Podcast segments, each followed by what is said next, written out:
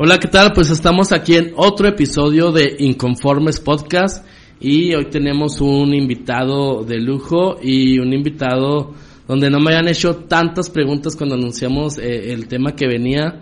Me mandaron muchísimas preguntas aquí para Eduardo Esquiafino. No sé si lo pronuncié bien. Bienvenido, muchas gracias por, por aceptar la invitación. ¿Cómo estás? ¿Qué tal? Muy buenas tardes. Todo bien, muchas gracias. Y gracias a usted también por la invitación. Qué bueno, qué bueno. Pues traes un tema eh, que yo creo que a todos los emprendedores pues nos, nos preocupa, a veces eh, nos desarrolla ojeras, no, no dormimos y, y es de gran, pues gran interés y gran importancia para todos aprender. Hay muchos mitos, hay mucho, hmm. muchos dimes y diretes, muchas reformas. Cuando uno piensa que, que ya lo está entendiendo, pues resulta que no, desaprende todo eso. Y pues traes el tema, eh, pues un tema fiscal, ¿no? Es lo que vamos a hablar ahora de lo, contable, lo fiscal, creo que son cosas diferentes, ya tú nos irás diciendo. No sé si quieras eh, presentarte, Eduardo, un poquito para que la audiencia pues te conozca. Sí, mira, yo soy abogado, eh, soy contador público también. Ya tengo más de cinco años dedicándome a la materia fiscal. He trabajado en empresas, en despachos y ya desde hace pues, aproximadamente tres años y medio pues, cuento con, con, mi despacho. Eh, su nombre es Firma Fiscal Mexicana. Fue fundada en el 2018 eh, somos un despacho de abogados y contadores especialistas en, servicios eh, tributarios, estrategias, planeaciones, defensa ante autoridades, eh, temas relativos a planeaciones, y todo este tema de pues, lo que engloba la parte fiscal, ¿no?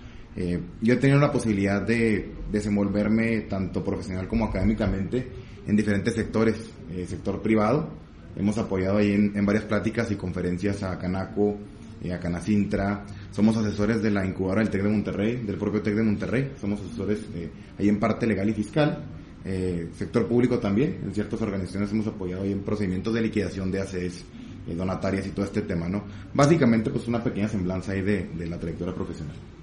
Ok, no, pues eh, uno se sentiría como cliente muy tranquilo después de todo lo que, lo que me acabas de decir. Y estamos platicando antes de, empezar grabaciones, 27 años, ¿verdad? 27 años. Sí, correcto. Y, abogado y contador, bueno, pues ya con conocimientos que todos quisiéramos dominar y, aprovechar. Me decías que se llama Firma... Fiscal Mexicana. Firma Fiscal Mexicana, así los encuentran en, en redes sociales. Correcto. Sí, ok.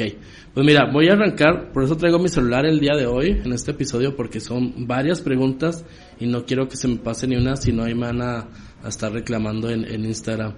Eh, nos pregunta por aquí, eh, ¿cómo elegir un buen contador? Ok. Bien, yo creo que es una pregunta y un tema sumamente importante y trascendente, ¿no? Eh, la figura del contador por años ha sido una figura eh, pues muy limitada o acotada a su concepto. A su concepto. ¿Qué quiero decir? El contador para la mayoría de la gente pues es aquella persona que registra números, procesa información y ya, ¿no? Entonces eh, ya las necesidades han cambiado, los temas pues son diferentes más que un contador, se necesita un asesor fiscal, ¿verdad? Que es, el complemento de la contabilidad. Podríamos definirlo como una subrama, ¿sí? Porque el contador pues hace su, chamba interna, ¿no? Pero el fiscalista, que ni siquiera es solamente el contador, puede ser un abogado también. Y yo creo que las dos eh, ramas, eh, pues, unen muy bien este concepto. Es aquella persona pues que se dedica a los impuestos, ¿no? Y qué requisitos o qué cualidades debe tener un profesionista de este tipo, pues debe estar actualizado primero que nada, ¿no? La, el derecho fiscal es una rama que pues totalmente está cambiando día a día, eh, van saliendo nuevos temas, nuevas reformas, y pues un buen profesionista es aquella persona que está actualizada, ¿no? Si lo vemos desde el punto de vista profesional, pero también yo creo que debe tener una perspectiva humana. ¿A qué me refiero con eso? Debe tener un compromiso con los clientes, debe ser una persona que realmente se comprometa con las empresas, que tenga las mismas preocupaciones financieras que los propios dueños, ¿sí? Eh, no solamente pensar en no pagar impuestos, ¿no? Sino en las repercusiones tanto financieras que puede tener una empresa, apoyar en decisiones, oye, ¿sabes qué? Que voy a hacer esto, qué consecuencias puede tener, qué puede haber, ¿no? Ahora sí que, pues yo creo que básicamente, para resumirlo, serían dos cosas, ¿no?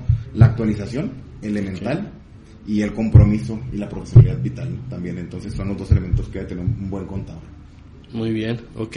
Definitivamente estoy de acuerdo como, eh, como clientes el sentirse escuchado, ¿no? No como cuando a veces, no sé, yo, yo creo ya cambió también, pero a veces cuando ibas al doctor y nada más terminaba regañado, ¿no? Y, y, tú, pero nada más quiero entender, no quiere decir que lo esté desafiando, ¿no? Esta es mi situación. Y, y, eso, y eso que esto es muy importante y muy interesante. porque también nos ha tocado mucho ver que muchos clientes llegan porque, oye, pues que tenía un despacho, estaba con el contador tal, con tal persona, pero no le entendía nada. O sea, iba con él y me explicaba y nomás me daba una hojita, yo pagaba impuestos y Entonces realmente el poder transmitir con palabras coloquiales, eh, humanas, la situación financiera, fiscal o legal de una empresa, pues creo que es importante para que realmente el, el empresario, el emprendedor, eh, pues pueda tomar decisiones y conozca realmente lo que es. Te puedo asegurar yo que la, la mayoría de la gente que llega con nosotros no sabe cómo está su empresa, muchos ni siquiera saben qué es un sector financiero, cuánto están ganando. Está como incluso, pues yo no sé cuánto estoy ganando, saco dinero, pero no sé cuánto, cuánto es mi utilidad, mi margen, mi ganancia. Entonces, pues el poder transmitir esa parte también en, en términos muy, muy coloquiales es una virtud que debe tener un buen contador. Perfecto. ¿A partir de cuándo yo debo de contratar un contador? Porque luego se escucha como que no, ahorita no es necesario, espérate a que ganes los millones, espérate a que te hagas espérate a que te hagas este pues ya empresa grande, como que es ahorita no. Claro. ¿Tú, ¿Tú qué recomiendas? Pues mira, realmente que la obligación legal, por así decirlo, si partimos desde una perspectiva normativa, pues es el que está obligado a declarar, ¿sí?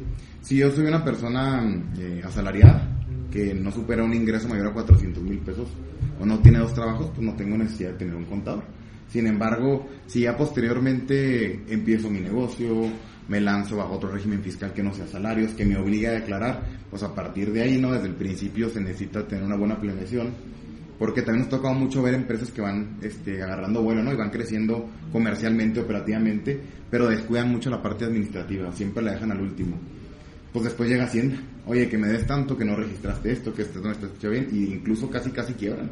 Es cuando entramos nosotros en la parte contenciosa, con la defensa contra autoridades, contra esto, pero muchas veces pues el juicio no, no hay forma de ganarlo, ¿no? Y nos toca ver, nos toca ver empresas que han quebrado por este tema. Entonces, yo creo que ahora sí que es desde que empiezas, realmente desde que tú te lanzas freelancer, empresario, como te manejes, es importante que estés asesorado porque si no lo, si no lo cuidas al principio, lo vas a descuidar después. Entonces sí es elemental e indispensable que lo vayas manejando desde el principio. Desde el principio ya irlo metiendo a tu plan de negocio, ¿no? Si no te da para, para pagar los impuestos, pues entonces no, no está haciendo negocio. Entonces, por ahí escucho eso, ¿para qué hacerlo si no te da para eso, no? Un negocio de darte para pagar los impuestos, pero tampoco asustarse, porque lo dicen, es que pues pago impuestos, pago esto, pago esto y me quedo sin nada. Pero yo creo que muchas veces por una falta de planeación o, las deducciones, ¿no? Correcto. Que no facturamos. Sí, es, un descuido también muy grande eh, el, no tener una cultura fiscal como empresario. ¿A qué me refiero yo? Eh, mucha gente pues genera ingreso pero no se preocupa por tener gastos fiscales. Que no factura la gasolina, que no factura esto y esto y esto y esto. Y pues, al final del mes esos gastos no tienen un efecto fiscal porque no se les dio así un tratamiento, ¿no? Entonces realmente el precisamente tener una cultura y decir, ¿sabes qué? Pues tengo ingresos, pero así como tengo ingresos, tengo gastos, nomás es darles el tinte tributario, ¿no? El tinte de impuestos y poder darles una deducción. Esa parte que tú comentas es elemental y realmente, efectivamente, pues todo eso inicia con, con, un buen asesor fiscal que te diga cómo eficientar eh, legalmente la base grabable y cómo bajarla para pagar menos impuestos con gastos corrientes que tú puedes realizar y que puedes tener. El, el, el miedo más grande que hemos visto nosotros, o que la mayoría de las personas tienen, es brincar a ser una persona moral. Soy como física, estoy como riff, estoy tal, estoy muy a gusto, pero pues ya tengo que brincar a moral porque los ingresos, porque se me acaba el, tiempo de tributación, tas, tas, tas. Y ese brinco lo hemos visto nosotros como un, un susto muy grande para la gente. Decir, ¿sabes qué? Pues ya voy a hacerme ante notario, ya voy a hacer una empresa. Ahora sí como que es un golpe de realidad, pero realmente no. O sea, es muy parecido, es casi lo mismo porque pues el trabajo es de los asesores fiscales, el tema este de, toda la parte de impuestos, pues nos concierne a nosotros, ¿no? Y, y si se está bien asesorado la transición, pues se maneja muy fácilmente. Perfecto. Ahorita comentabas de si tienen un pues un empleo y ganan menos de 400 mil pesos al año, pues igual no puede ser necesario. Pero pues está viendo como que tengo mi empleo, pero tengo una segunda actividad, eh, vendo algo, ¿no? O lo que llaman ahorita las nenis estamos teniendo otro, otro tipo de ingreso. Ahí, este, ese ingreso sí va para pagar impuestos porque es, otra entrada de dinero que están teniendo tal vez semanalmente, diario. Totalmente, es una actividad económica que sería enajenación de bienes, ¿no? Al fin y al cabo en un, sentido textual. Es una enajenación de bienes que es sujeta al pago de impuestos de ISR e IVA. Si yo vendo bienes, eh, hay que recordar que las personas físicas, todos aquellos bienes que vendan, causan impuestos salvo aquellos que estén usados. Es un tip que se ahí, ¿no? Si vendo un carro, por ejemplo, usado, no causa IVA. Y si no supera más de un valor ahí establecido en la ley, no causa ISR. Que nunca vas a vender un carro más caro de lo que te costó. Entonces, realmente pudieras maquillarlo de esa forma. sabes que pues, si son artículos nuevos, sí tengo que declararlos. Pero si no, si no son nuevos y son bienes usados, pues es difícil que causen impuestos. Simplemente hay que presentar declaraciones informativas, darle un tratamiento contable para demostrarle a Hacienda que el ingreso efectivamente proviene de algo que no causa impuesto. Aquí les da efectivamente, tienes que tener un contador más no pagar impuestos, ¿no? Para demostrarle a Hacienda. O sea, en pocas palabras, no las cosas malas que parecen buenas. Perfecto. Entonces, sí asesorarse, es lo mejor. Aquí otra pregunta, Eduardo, eh, nos preguntaba un Yair, se llama Yair, dice que si todo lo tengo que facturar, que si es recomendable todo, todo, todo, todo lo que me voy gastando dinero al mes, todo lo facturo o no? Pues no necesariamente, porque ahora sí entramos en el tema de lo deducible y no deducible, ¿no? Que puedo facturar todo aquello. No hay un concepto, no hay una lista así eh, pragmática que te diga de la A a la B es deducible, de la C a la D no es deducible, ¿no?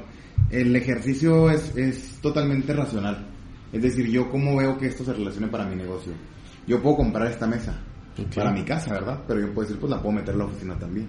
Sí, la puedo utilizar para la oficina, una televisión igual, la puedo tener en mi sala de juntas, las sillas, ¿no? Ahora sí que es darle un enfoque racional y pues precisamente muchas de esas dudas las solventa el asesor. Oye, que tengo esto, lo puedo meter o no. Por ejemplo, la ropa no tiene caso porque no es deducible en nada. Los uniformes sí, pero pues ciertos requisitos del nombre de la empresa, tienen que estar en el contrato de trabajo, en el contrato colectivo, por ciertos puntos, ¿no? Ah. Pero si yo voy a Liverpool y compro ropa, de que la puedo facturar, la puedo facturar y la puedo meter como deducción. Pero si Hacienda se llega a dar cuenta, hay consecuencias que pueden ir desde una multa del 55% del monto que, que deduje yo indebidamente. Más un tema ya más delicado de fraudación fiscal, ¿no? si, soy asesor inmobiliario. Correcto. e invierto mucho, podría meterse o de plano la ropa. No, no, no, ni abogados, no, nadie, absolutamente la ropa no es deducible en ningún giro, que ha sido un tema muy criticado durante años, porque como tú comentas precisamente, para la imagen es, es un tema de... Son negocios, ¿no? Correcto, de perspectiva. Pero no, el pronunciamiento de Hacienda hasta el momento es que la ropa no es deducible en ningún giro y por ninguna circunstancia. Menos lo de playa, No, no, Muy bien, perfecto. Eh, ¿Qué va a pasar con el RIF? decían que ya va a entrar otro tipo de régimen de confianza. Correcto. Manejaban la derogación del RIF, que ha sido sin duda yo creo que un régimen sumamente atractivo e interesante para la gente. Tú conoces a cualquier persona y ya sabe que es el RIF. Así te la pongo, ¿no? Ha sido, o sea, se ha ingresado en la sociedad como una figura muy fácil. ¿Por qué? Pues es, es, es como su nombre lo dice, ¿no? Sector informal, persona que nunca ha estado alta en Hacienda, incorpórate a mi padrón de, de tributación y te doy beneficios. No pagas ISR el primer año, pagas la mitad del INSS en los trabajadores, no estás obligado a llevar contabilidad. Pues muchas cosas que en el 2014 se incorporaron y que generaron mucha atracción para efectos de los contribuyentes. No aumentó muchísimo el padrón de, de personas dadas de alta en el RFC. Y ahora pues se plantea la, la derogación de este régimen fiscal se propone la incorporación de uno nuevo, que es el régimen de confianza, como bien comentas tú. Ahorita no ha sido aprobado, es una mera iniciativa del, paquete económico, eh, no ha sido autorizado, pero las generalidades, ¿cuáles son? No respeta la esencia del RIF y a mi juicio es un régimen totalmente inconstitucional, te lo puedo decir. ¿Por qué? Porque graba directamente el ingreso, ¿sí? no graba la utilidad. Y muchas veces el ingreso, tú pagas desde el 1% hasta el 2.5% sobre el ingreso bruto. Entonces muchas veces ese 2.5 pues ni siquiera es la utilidad. En muchos giros, ¿eh? es, impresionante. Entonces tú dices, oye, son 2 millones, por ejemplo, yo tengo que pagar el 2.5. ¿Cuánto es? O de un millón el 2.5 directamente sin derecho a deducción.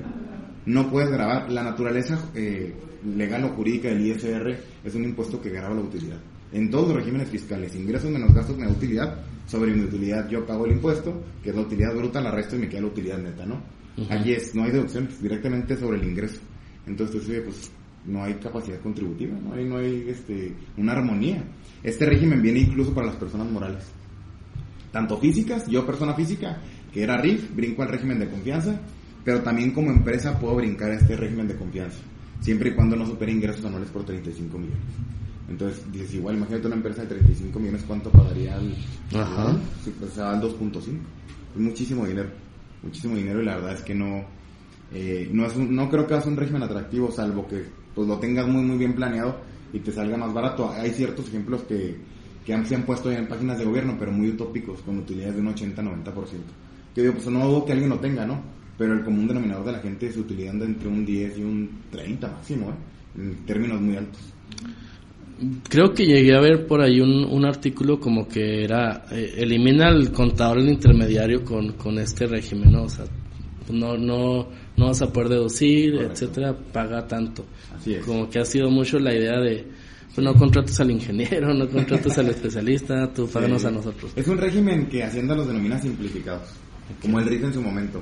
Pues no estás obligado a llegar a contabilidad, tú te metes, pero es lo mismo. Ingresos, gastos, te calcula solo y sale, ¿no?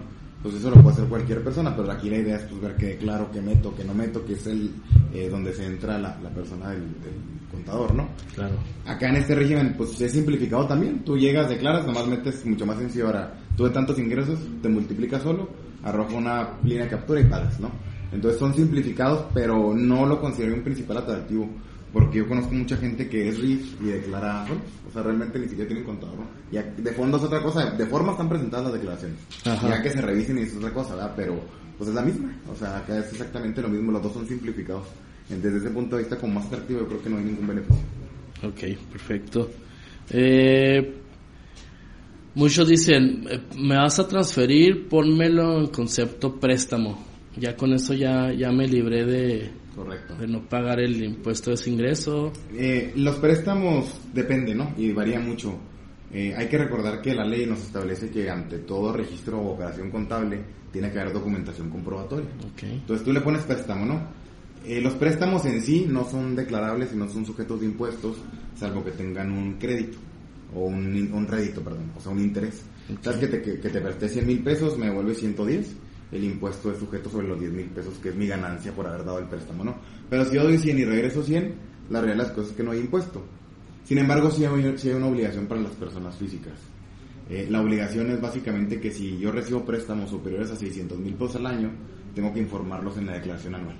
¿sí? Y tengo que informarlos en la anual a través, recibí préstamos de tal persona y ahí le ponen nomás, ¿no? Eh, si yo no lo declaro, si recibo 601 mil pesos y no lo declaro, lo que va a pasar es que Hacienda va a considerar eso como un ingreso y va a cobrar el, el- el- el impuesto, el ISR y el IVA. ¿sí? Entonces, ese es en primera instancia, ¿no? Ya sabemos ahorita que los préstamos superiores a 600 mil pesos los tenemos que declarar. El segundo punto importante es que ante toda operación, como te adelanté ahorita, pues tiene que haber un- una documentación comprobatoria. ¿A qué me refiero yo? Pues un contrato, en pocas palabras. Ujú. Entonces, pues si estás así, así, así, Hacienda, eh, ponle que no te audita al principio. El primer filtro para personas físicas que reciben transferencias inusuales, que es el término que utiliza Hacienda, es una carta de invitación en el 95% de los casos. Llega tu carta de invitación y te pidió una aclaración respecto a eso. Oye, sabes que en 2020 recibiste ingresos en tu cuenta bancaria por tanta cantidad. ¿sí? Las transferencias en primer lugar o en primera instancia no son reportables en la mayoría de los casos ante Hacienda. Los depósitos en efectivo sí. Si tú superas eh, 15 mil pesos por banco eh, en efectivo al mes, Hacienda está obligado a declararle a, a la Comisión Nacional y a la vez al SAT, ¿no? Entonces, eh, es otro filtro, ¿no? Ponle préstamo, pero le diste 20 mil pesos. Oye, pues, ¿dónde está el contrato? ¿Dónde está esto, no? Ya Ujú. automáticamente hay un aviso al- al- a la autoridad fiscal. Entonces, realmente, eh, cuando es transferencia, nos ha tocado donde ya sabes que recibiste tanta cantidad, este, si se corresponde a un préstamo, demuestran el contrato donde venga y luego en una lista así de 10 puntos. El RFC de quien te prestó, el nombre, la tasa, la pena por si no pagabas, el tiempo de evolución, tas, tas, tas, que realmente pues no lo vas a tener, ¿no? Y antes lo que hacía la gente hasta el 2020, pues es que hacía el contrato a ahora. Y hay una jurisprudencia en 2020 que te dice que todo documento que tú presentes ante las autoridades fiscales tiene que tener fecha cierta. Fecha cierta. ¿Qué quiere decir esto? Pues tiene que estar pasado ante la fe de un notario, en pocas palabras, ¿no? Una copia certificada. Si tú exhibes el contrato ahorita, a la luz de esa jurisprudencia, es una prueba imperfecta, inválida legalmente porque pues necesita el sello del notario y la fecha de que realmente cuando lo hiciste, pues es cuando se, cuando se firmó el contrato, ¿no? Eh, esos son puntos importantes. Entonces realmente, respondiendo a tu pregunta, como que ponerle préstamo nomás no es una solución. Sí puede haber repercusiones, ¿verdad? Y sí puede haber consecuencias fiscales. Órale, perfecto. Eh, traspaso entre cuentas, por ahí salió una noticia reciente que se empezó Sí, a... sí, sí, sí. Y es una noticia eh, prosada también, lamentablemente, ¿no? Eh, tiene que estar demostrada. Es una noticia que nace de una jurisprudencia también. Anteriormente, el propio SAT, cuando auditaba empresas y veía que eran traspasos, los depuraba. ¿Sabes qué? Estoy revisando de todos tus ingresos y veo que de 10 ingresos, 3 son traspasos. Yo los depuro de lo que es la parte sujeta a revisión. Ya lo del, del, ojo, del foco rojo, ¿no? Ok. Pero a partir de ahora te dice que los traspasos tienen que ser probados por el contribuyente. Entonces, si el SAT te dice no son traspasos y tú dices que sí son traspasos, tienes que llevar estados de cuenta ante el juez, ante el tribunal fiscal. Tienes que llevar una pericial contable donde un contador diga que de dónde viene, de dónde salió, cómo lo registraste. Tienes que tener pólizas contables de esos traspasos donde tú registres que vienen de una cuenta propia, de tal origen acá. ¿Me explico? Entonces, pues vienen a poner más formalidades, más formalismos y más, eh, pues trabas para los contribuyentes, ¿no? Más trabajo para los asesores también. Entonces, la realidad es que si tienes todo bien, pues no hay ningún problema, ¿no? Pero pues aquí el tema es que quién tiene todo bien. Sí. Ese es el, ese punto más, más importante. La gente, pues usualmente no se preocupa por estas cosas hasta que ya, ya llega el problema, ¿no? Entonces, digo, realmente tener así como que todo bien, pues sí es, sí es importante. Y de ahí deriva, eh, en otro punto, hay gente que dice, mira, esta es mi cuenta no fiscal. Correcto. Este, Sí, fue un tema que se manejó hace mucho y se manejaba hace tiempo porque las cuentas fiscales y no fiscales eran un tema de, de perspectiva anterior o anacrónica y ahorita a la reforma. Antes había cuentas fiscales en las que tú ibas al banco como una cuenta de negocio, ahorita te piden tu RFC, te piden eh, otros datos, ¿no? Y tenías tu cuenta personal. Ya el- a, a raíz de la reforma todas las cuentas son fiscales y todas son sujetas de revisión. Personales, de ahorro, este, de sociedades cooperativas, de sociedades de uniones de crédito, de cualquier institución financiera, son sujetas a revisión las cuentas. Entonces ya todo es revisable. entonces total que si yo tengo dos tarjetas, una para uso personal y la otra es del negocio y me traspaso del negocio al personal Exacto. para los gastos, después puede Sí. hacer eso de traspaso entre cuentas, tener que Sí, tienes que tener todo bien. comprobar. Correcto, así es. Perfecto. Eh, un tema yo creo un poquito más, más, más actual, más complejo, con criptomonedas. Ok. Con criptomonedas. Eh, tienen la duda el público, ellos compran, no sé, pues a través de, de esta plataforma exchange, ¿no? Fondean, compran criptomonedas, ya sea Bitcoin, Ethereum, las que están ahí listadas. Puede que incluso se pasen a otro exchange de China y compren token y lo obtienen una utilidad, lo vuelven a pasar al exchange mexicano que está regulado, a Bitso, y luego ya lo transforman a Fiat, lo pasan a su cuenta. ¿Qué, ¿Cuánto es lo que se paga de impuesto ahí? Ok. ¿Qué? Fíjate que hasta ahorita es, un, es una laguna legal. Ok. No está regulada porque hay gente que le da tratamientos distintos. Y todo, todo estriba en cómo, lo, en cómo lo realices tú. Hay veces que tú haces el dinero y lo realiza todo un broker. Hay veces que tú haces la operación. Entonces puede ser una enajenación de bienes, porque al fin y al cabo las criptomonedas son un activo intangible. Fueron reconocidos así en la ley antilavado desde hace ya dos años o tres años. Son un activo. Al ser un activo, pues son sujetos a comprar, vender, rentarse, ¿no? Como cualquier bien, un carro, una casa, ¿no? Entonces, si yo lo compro y lo vendo directamente, eh, tiene el tratamiento de enajenación de bienes. ¿Cómo es y, y qué impuestos causa? Pues dependiendo de la ganancia causa un ISR. Vamos a, a poner un ejemplo normal. Yo compro una casa en un millón de pesos y la vendo en un millón doscientos. Mi utilidad son 200 mil pesos, sobre eso pago el impuesto, ¿verdad? porque es mi ganancia. Si yo compro una criptomoneda en 50 mil pesos y la, la, vendo otra vez en 60 mil pesos, pues esos 10 mil pesos son mi utilidad. Hay una tabla ahí de, de- del ISR y yo pago conforme a la tabla, ¿no? Y, y causa el IVA también, ¿verdad? El IVA que se traslada contra el IVA causado. Entonces, si yo lo manejo como, o le doy el tratamiento de enajenación de bienes a, ese, esa operación, es sujeta a esos dos impuestos, en la que yo puedo deducir mi costo de venta, que es lo que me costó en su momento, ¿sí? Y el IVA que, que pagué, que pues claro que aquí no se maneja. Entonces, ¿por qué? Porque es un, es un mundo virtual, ¿no? Entonces, es un mundo que no existe aquí y no sabemos si está acá o acá. Entonces, para que tú tengas un IVA comprobado de esa adquisición, pues no va a existir. Entonces, te va, tú eres un sujeto que está realizando operaciones en México. Si las estás transportando a una plataforma externa, le podrías dar el tratamiento de exportación de bienes, que no es sujeto Ok. de IVA. Estás a cero. Que es una facilidad del gobierno. Si yo exporto bienes, por ejemplo, a China, pues no me van a, no van a cobrar el IVA. Es un 0% porque el gobierno pues, te incita a eso. Tú puedes hacerle tratamiento fiscal de enajenación de bienes de exportación. Lo bueno, pues lo vendí a tal lugar porque la IP de tal país o de tal lugar está, el de la plataforma, ¿no? Y te puedes ahorrar el IVA. ¿Sí? Si le haces el tratamiento de intermediación porque tienes un broker, pues también causa IVA, pero ahí no hay, no hay cómo salvártela, ¿no? Entonces, dependiendo de cómo lo veas tú o cómo lo manejes y cómo lo realices, pues ahora sí que dices cuánto pago de impuestos y cuánto no. Ok. Entonces, si lo realizas a través de una, de una empresa, eh, como hay ahorita pues muchos, muchos fondos de inversión y todo eso que son criptomonedas, eh, ellos están obligados a retenerte. Es un Ujú. tema que ha sonado mucho, que le metí a tal empresa que me da un rendimiento muy alto, que metí esto de acá y acá, eh, ellos tienen la obligación de retenerte parte del ISR. Y si no lo hacen, contra quien se ve hacienda es contra ellos, no contra el beneficiario. Es como un, como un trabajador, ¿no? La, la, la empresa, el gobierno le pone la obligación a la empresa de retener el impuesto de todos sus trabajadores. ¿Por qué razón?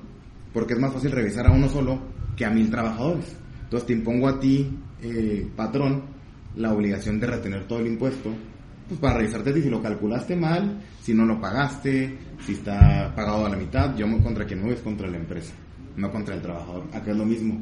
En régimen de intereses, que es el término que se maneja usualmente como préstamo, como se maneje. Quien está obligado cuando son personas morales hacia personas físicas eh, a enterar una parte del ISR es la persona moral.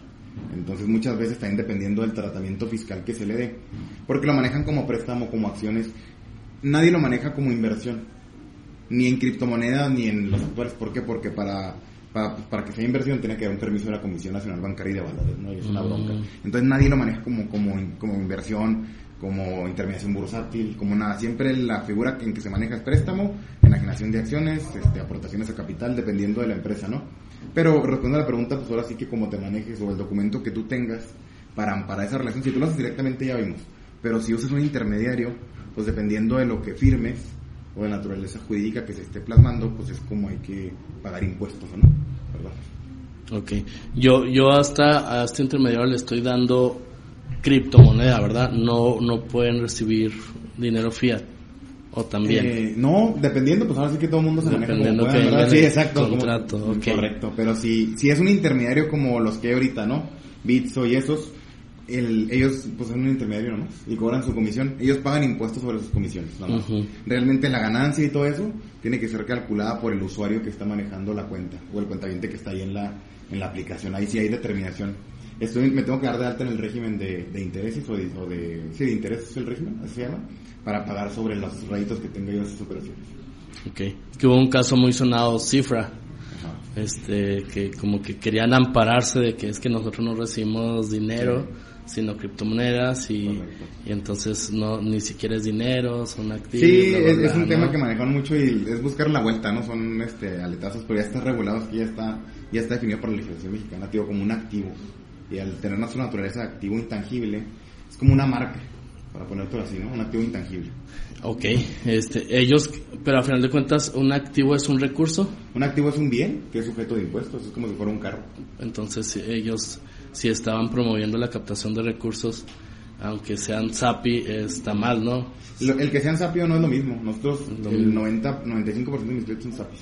Y la verdad es que es el mismo tratamiento fiscal que una SA todas tributan en el régimen general de personas morales, que es título 2. Nadie sale de ahí, entonces, que sea SAPI, SAPIP, de lo que sea, es el mismo tratamiento fiscal. Pero si promueven la captación de recursos, tienen que estar regulados ante la Comisión Nacional Bancaria de Valores. Si promueven la captación de recursos para inversión, para inversión. Si la promueven para, para desarrollo de negocios, para un modelo, una fibra inmobiliaria, lo que sea, no. Porque es, es, internamente, ¿ah? no involucra operaciones bursátiles ni, ni financieras. Si involucra estas operaciones, sí hay que tener el permiso. Si yo quiero una SAPI para, una SAPI para desarrollar este un desarrollo inmobiliario, por ejemplo, un fraccionamiento, ahí no tengo que tener. dependiendo de lo. Por eso escuchamos mucho ahorita inversiones, no en temas bursátiles, sino en temas de oro, en temas de bienes raíces, porque para eso no se requiere permiso. Ok, pero entonces una SAPI no, no está regulada si es en estos si es en estos giros, ¿verdad? Sí, no, no, la SAPI está regulada, es, una, es un tipo de sociedad que está regulada por la ley del mercado de valores pero en términos legales sí, pero en términos fiscales es lo mismo que cualquier otra empresa.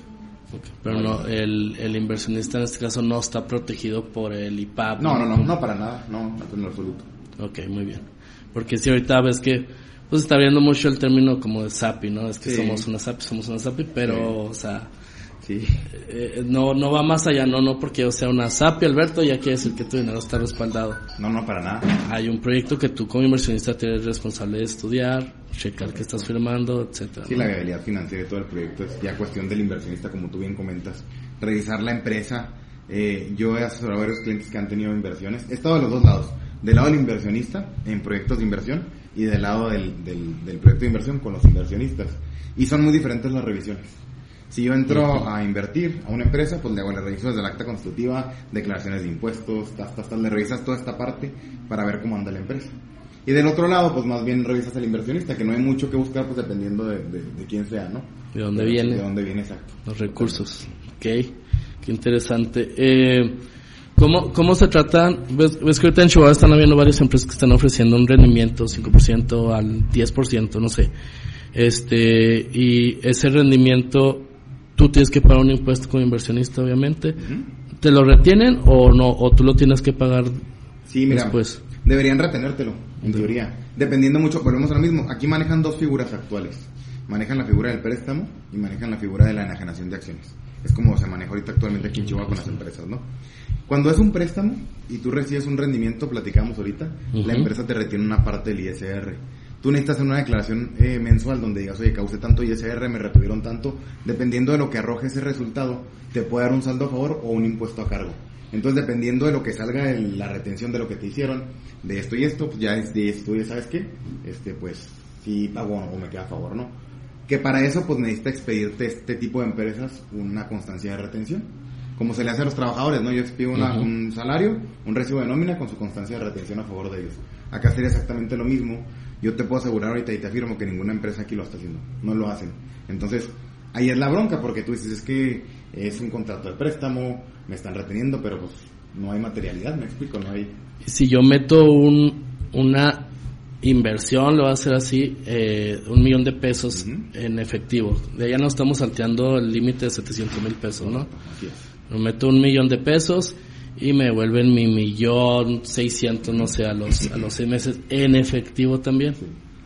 Este, ahí si se cuidan, bueno, no se dio cuenta Hacienda, ¿no? Pues mira, en primer lugar, hay, hay- digo, si hacemos las cosas como pero está bien hecho, no está bien Pues mira, es que hay, hay ciertas cosas, eso de que se da cuen- se cuenta Hacienda no es totalmente subjetivo. Hay una declaración que casi nadie conoce, que tienes que hacer tú como empresa cuando recibes contraprestaciones, préstamos, donativos, aportaciones a capital superiores a 600 mil pesos, a 100 mil pesos en efectivo al mes. Entonces tú pagas 100 mil pesos a alguien en efectivo. La empresa automáticamente está obligada a declararle esos 100 mil pesos a Hacienda. Entonces mucha gente maneja eso, que no, es que el efectivo no es rastreable. Si tú quieres hacer las cosas con marca ley, siempre va a ser rastreable porque te pide el RFC de la persona que te, que te prestó, que te dio el dinero, que te aportó, que pagó en efectivo. Entonces sí se da cuenta Hacienda si lo manejamos así.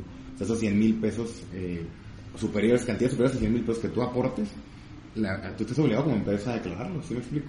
Y ahí se puede de alguna manera entrar en problemas del lado de dinero.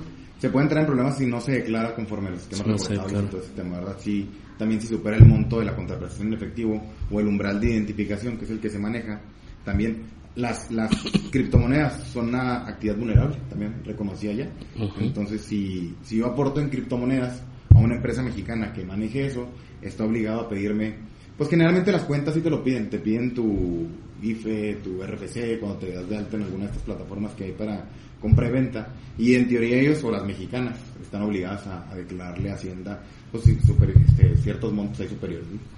Ahí salen afectadas ambas partes si llega a haber una bronca de esto. A ver, tú inversionista, ¿por qué le diste esto? ¿Y tú por qué recibiste esto? Sí, correcto. Eh, hay que recordar que la multa por no presentar un aviso de ley son 800 mil pesos mensuales. Desde 800 mil pesos hasta 2 millones. Por no presentar un aviso. Me han caído más asuntos en los que se les olvida presentar este avisos, ya son juicios de 30, 40 millones de pesos, donde son puras multas. De que no presenté esto, lo presenté mal, no le saqué copia a la IFE. Sobre todo en lotes de carro, en donatarias autorizadas, en ciertos giros que son, pues, son actividades riesgosas y no cumplen, no hay, no hay un, un compliance bien ahí. Ok, no, entonces sí hay que tener muchísimo Sí, cuidado con, claro. con todo esto. Este yo creo va un poquito más de lo mismo, pero pues igual pusieron la pregunta de los Sugar Daddy y este que pusieron que, que ve el Sí, ingreso claro. o esas plataformas de e-commerce, OnlyFans, este ese dinero que entra, es lo mismo, no es un ingreso y se tiene que... Sí, son dos cosas diferentes. Si lo manejáramos, mira, y ahí sería debatible. El ingreso del Sugar Daddy, por ejemplo, pues sería un ingreso que se pudiera considerar como una donación o como una contraprestación, dependiendo de, de cómo se maneje, ¿no? Si es una contraprestación, es sujeta a ISR. Si se maneja como donativo, eh, los donativos entre familiares eh, en línea recta son, son libres de impuesto hacia cualquier monto. Pero ya en línea colateral están topados como a 140 mil pesos. Entonces yo te puedo dar a ti 140 mil pesos, seas mi primo, mi hermano o un amigo, y no pagas impuesto. Si se supera ese monto, tienes que pagar y declarar todo el impuesto. Entonces ahora sí que es el tope para hacer ellos, pues que no, evidentemente no son familiares en línea recta, eh, se maneja como donación, tiene libre en un año hasta 140 mil, 150 mil pesos. Si excede esa cantidad, ya tendría que pagar impuesto esta persona. El tema de OnlyFans y plataformas digitales, el año pasado, el, sí, el año pasado se creó un nuevo régimen fiscal, que es el régimen de ingresos por plataformas digitales. Ah, Entonces es un régimen dirigido a personas físicas que obtengan ingresos eh, por enajenación de bienes o prestación de servicios a través de plataformas digitales. Fue el boom, no sé si vieron ustedes que en Mercado Libre salió ahí este, que te estaban reteniendo mucho impuesto, las tasas eran altísimas, ya después Sí. lo bajaron, pero una tasa altísima de ISR y de retención de IVA. Y ahorita es un régimen pues sumamente atractivo, o sea, y lamentablemente eh, dentro de los impedimentos para hacer RIF se agregó obtener ingresos por servicios o enajenación de bienes a través de plataformas digitales. Entonces ya no podía hacer RIF y vender por Mercado Libre. Ya no podía hacer RIF y este, estar en OnlyFans, por ejemplo, ¿no? O en estas plataformas de entretenimiento. Ya no se puede. Necesitas tributar forzosamente en este régimen y eres sujeto a una retención por parte de, por parte de la plataforma. Eh, hay un padrón de plataformas en el que si una empresa extranjera como Amazon, Netflix, la que sea, no está inscrita en este padrón, OnlyFans, lo que sea, automáticamente se supone que Hacienda lo va a bloquear. O sea, nada de baja del sistema mexicano. Ok, Entonces, ok. sí. Pues ya ahí ya quedó aclarado para todos los amigos que preguntaban de eso. Eh, las, las ACES, ves que hay causas sociales, por ejemplo, ahorita está lo de pues la, la vida animal, los Sí, perritos. Eh, si tú como empresa quieres apoyar, las ACES tienen que expedirte una factura o... Es una pregunta muy común porque anteriormente y todos tenemos la creencia de que el ACE tiene el tratamiento fiscal de, un- de una... Antes se llamaba no contribuyente, ahora es régimen de fines no lucrativos. ¿sí? Eh, hay una reforma en la cual te pide para que esa empresa sea una AC pura como la conocemos, que reciba donativos que tú los puedas deducir, que sea una AC en un sentido estricto, que cumpla con ciertos requisitos dependiendo del giro en el que está. Si tú eres una escuela, por ejemplo, una AC, Ujú. puedes ser donataria autorizada y no eres sujeto de impuestos de ISR ni de IVA, siempre y cuando tengas reconocimiento expreso de la AC. Si eres este, una empresa que se dedica al teatro, reconocimiento por el, por la- el organismo correspondiente de turismo, ¿no? Ya no cualquiera C es libre de impuestos o no es no contribuyente, por así decirlo, ¿no? Si tú eres una C que dice, ¿sabes qué? Me voy a dedicar a la ayuda de los pueblos indígenas, pero no tengo el reconocimiento del organismo, es como si fueras una empresa normal, que causa ISR y causa IVA, ¿sí? Entonces, para efectos de apoyar causas sociales, este, medicamentos, todo ese tipo, lo que tú quieras donar o que se pueda aportar incluso en dinero, necesitas checar que la empresa tenga un oficio de autorización por parte del SAT, reconocida como donataria autorizada e inscrita en el registro eh, de las organizaciones de la sociedad civil, así se llama, algo así es el nombre, que tenga esos dos registros para que tú puedas aportar, te den un recibo de donativos deducibles, que es una factura, y tú puedas darle un efecto fiscal. ¿sí? Hay que recordar que los donativos están topados al 10% de la utilidad fiscal del ejercicio anterior. Entonces tú puedes donar siempre y cuando, y hacerlo deducible, pues hasta por un 10% del, de la utilidad del, del año anterior, ¿no? Entonces ahí, ahí es un punto importante muy interesante porque salen haces hasta abajo del, del colchón que te dicen, apórtame y te doy, te doy, pero muchas no, digo, son una empresa normal, las que no- ya no tienen ese reconocimiento dependiendo del giro que, que se dediquen, tienen que estar avaladas por, por la, como por ejemplo las del deporte, por la, por la, ¿cómo se llama la comisión esta del La deporte? CONADE. La CONADE, exacto. Los gimnasios, por ejemplo, antes todos eran ACES. Los de karate, tastas eran ACES, ACES, y pues nadie pagaba impuestos. Ahorita hay que tener un reconocimiento de la CONADE para hacer un, un, un régimen sin fines no lucrativos. Es el término correcto. Órale. Eh, para terminar, Eduardo, que qué interesante todo lo que nos estás diciendo. Eh, defini- definitivamente sí hay que acercarnos ahí, ahí- ahí contigo a tu firma. Eh, el SAT me puede embargar y ¿qué me puede embargar? Me puede embargar por qué motivo. Mira, hay varios motivos. Hay embargos precautorios y hay embargos definitivos, ¿sí? O, o ya procedimientos administrativos, ¿no? El embargo precautorio se puede dar por varias cosas, ¿sí? Si yo soy un contribuyente que, eh, por ejemplo, tú dices, mi empresa está aquí, y de repente tú te cambias. ¿Sabes que me, me fui a Distrito 1, poniendo, ¿no? Y me voy de aquí, el SAT, no, jamás se, se me olvidó hacer el cambio de domicilio. Ok. Hay ciertos avisos al RFC que hay que presentarle a Hacienda, ¿verdad? Cambio de domicilio, cambio de nombre, cambio de tipo de sociedad, eh, X, Y, Z, ¿no? Entonces tú te cambias y viene Hacienda porque se te pasó una declaración o porque hay verificaciones domiciliarias. Hay una unidad que nomás está verificando que las empresas estén donde dicen, no estén en lotes baldíos, en casas abandonadas, pues como las factureras, ¿no? Mm. Entonces, vienen a verificar que tu empresa esté aquí. Oye, que no está. Aparte de que el no estar aquí es un delito que se llama datos falsos al RFC, como le pasó a un artista, no sé si viste que salió a, no me acuerdo No. a quién, uno que está de candidato, ¿cómo se llama? ¿Mandé? No, uno que estaba de candidato a diputado, no te paso nombres, pues él, él, tuvo un problema con el por no avisar de un cambio de domicilio y le hicieron hacer penal, se lo hicieron penal. Entonces, este, acá es lo mismo, llegan a tocar y no está, automáticamente hay ciertas consecuencias. La primera de ellas es un delito, ya lo platicamos.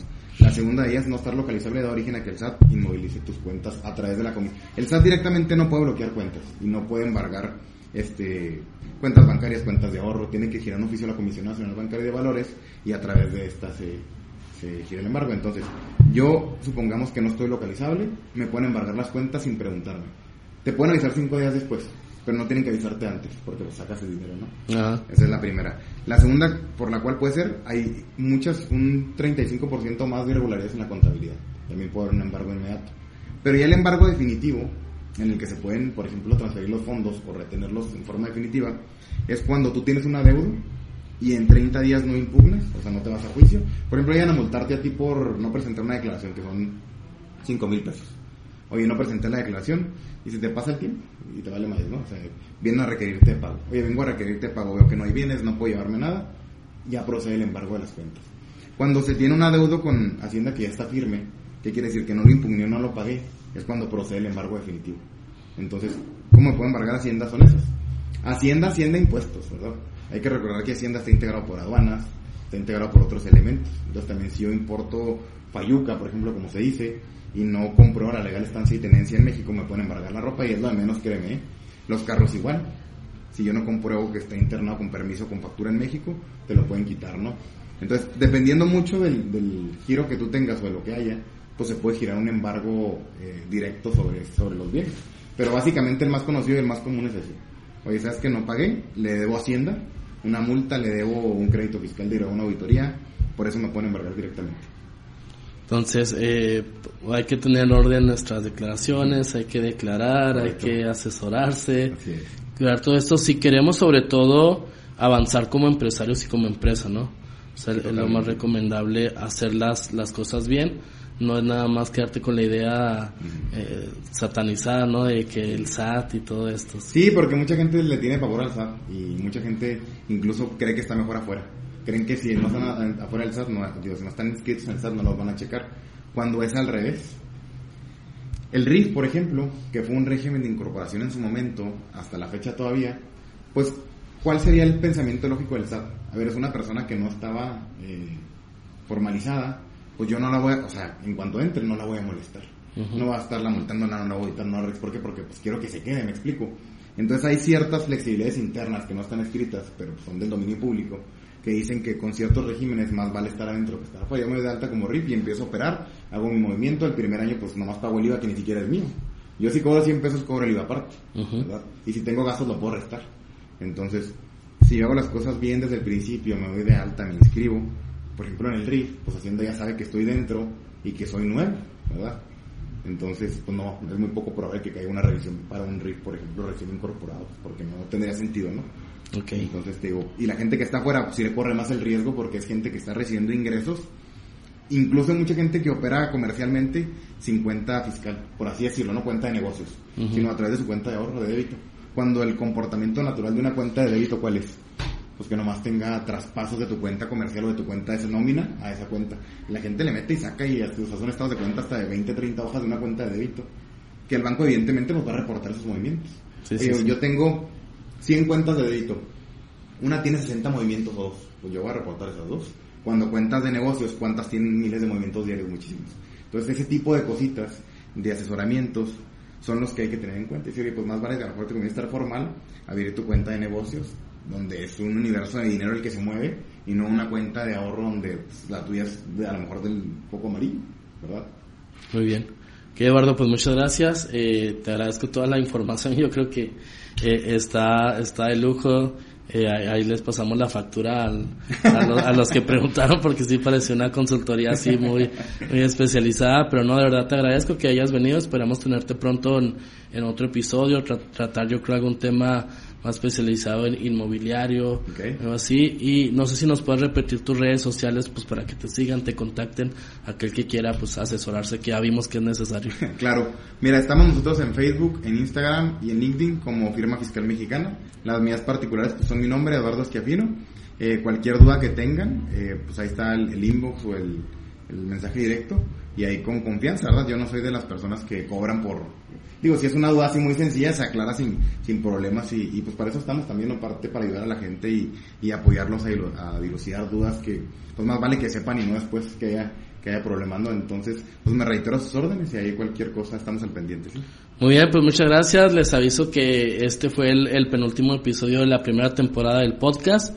Ya nos falta otro más que también vamos a grabar más tarde. Y ya viene la segunda temporada para que estén ahí atentos de lo que vamos a estar hablando. Gracias, saludos a todos. Luego. Gracias.